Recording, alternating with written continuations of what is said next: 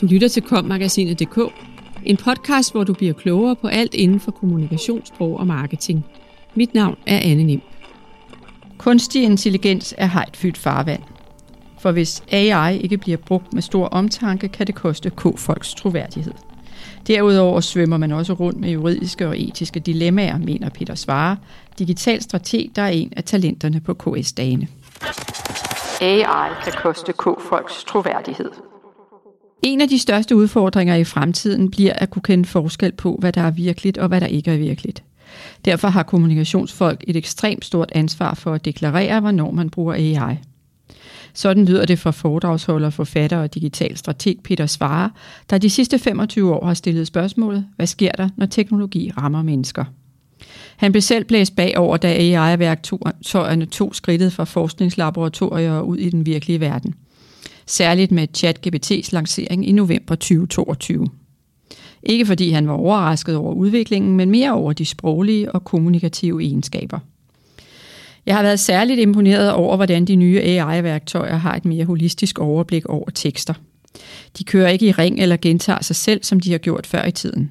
Og det er nok også derfor, at AI særligt har ramt fag som kommunikationsbranchen, fordi det rammer ned i det, som fagfolk er særligt dygtige til at kommunikere, siger han og fortsætter. Men vi skal også være forsigtige med at overdrive, hvor god AI er på nuværende tidspunkt. Vi må ikke tro, at teknologierne er mennesker, selvom de kan skrive og virke reflekteret. AI er stadig utrolig langt væk fra at være tænkende mennesker. Så hvis man ikke holder øje med det indhold, AI producerer, risikerer man at undergrave sin egen troværdighed fuldstændig. Kritik for brug af AI-genererede billeder. Den store internationale menneskerettighedsorganisation Amnesty International blev i maj 2023 kritiseret for at bruge AI-genererede billeder i en SoWe-kampagne. Det skete i kølvandet på en rapport, der dokumenterede hundredvis af tilfælde af menneskerettighedskrænkelser, begået af det kolumbianske politi under bølgen af protester i Colombia i 2021.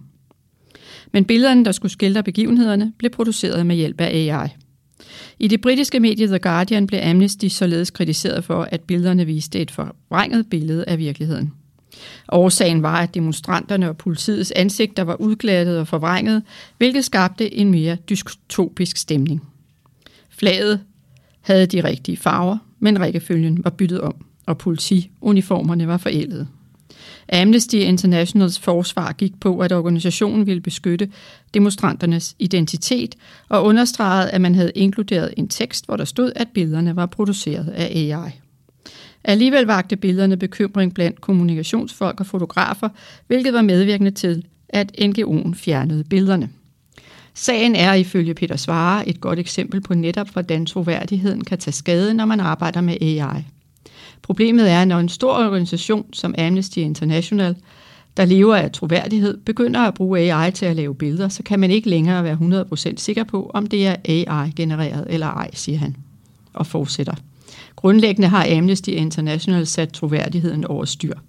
Hvis folk mister tilliden til medier og kommunikationsfolk, og de ikke længere kan stole på, hvad der er virkeligt og hvad der er forkert, så gider de til sidst ikke at læse det, og så bliver man irrelevant. Juridiske og etiske dilemmaer.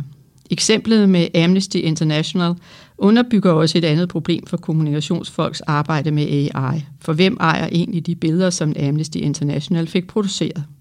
Spørgsmålet handler i høj grad om ophavsret. Og selvom ophavsretsloven blev justeret den 1. juni i år, er der ifølge kulturminister Jakob Engel Schmidt flere ændringer på vej. Men ophavsretten kan ifølge Peter Svare ikke følge med AI. Hvis man som kommunikatør genererer et billede ved hjælp af AI, så må alle andre faktisk gerne tage det billede og bruge det til, hvad de vil. Det juridiske spørgsmål kommer derfor til at få stor betydning, for hvor stor en gnist af menneskelig kreativitet skal der ind over skabelsen af et billede, før man har krav på det. Peter svarer tilføjer, jeg kan også bruge lang tid på at skrive en prompt på 50 ord eller efterredigere et billede i Photoshop, og så vil jeg jo godt kunne argumentere for, at der er brugt en menneskelig kreativitet til at skabe billedet. Men sådan fungerer reglerne bare ikke nu, og derfor skal man være opmærksom på de juridiske dilemmaer, hvis man som K-folk bruger AI. Er der andre juridiske dilemmaer, som K-folket skal være opmærksom på, hvis de bruger AI? Lige nu kører der retssager i USA om, hvorvidt AI-systemerne har haft ret til at indsamle det billedmateriale, som modellerne er bygget på. Selv siger de, at de kun har trænet på materiale, der er i det offentlige domæne, men der er flere vilde eksempler på, at de også har brugt copyright-beskyttet indhold, siger Peter Svare. Har du et eksempel på det? Hvis man i Midjourney skriver, at man gerne vil have et billede af Afghan Girl, så minder det på utrolig mange punkter om det oprindelige billede, som vi kender, med den unge pige med slør og store grønne øjne. Det er så tæt på det originale billede, at de ikke har haft lov til at bruge det, siger han og fortsætter. Med andre ord er maskinerne altså trænet på materiale, der er lavet af kunstnere, fotografer og andre kreatører, og det er i princippet ulovligt. Det leder os tilbage til os kommunikatører. Er det overhovedet etisk i orden, at jeg bruger de her maskiner? Velvidende, at de har tyvstjålet billedmaterialet fra folk, der har copyright på egne produkter. Hvad kan K-folket så gøre, hvis de bruger AI til blandt andet billedgenerering, men samtidig gerne vil have etikken på plads? De skal være forsigtige, når de får billederne genereret. De skal undersøge, om det ligger op af andres kendte billeder, og det må så være op til ens egen samvittighed, om man vil gøre det eller ej, siger Peter Svare. Du lyttede til kommagasinet.dk, podcasten til dig, som elsker kommunikationssprog og marketing. Subscribe, del og lyt med i næste uge. Podcasten er indtalt af Anne Nimb og Ask Lermand, produceret af Mark Justesen Pedersen og udgivet af Kommunikation og Sprog.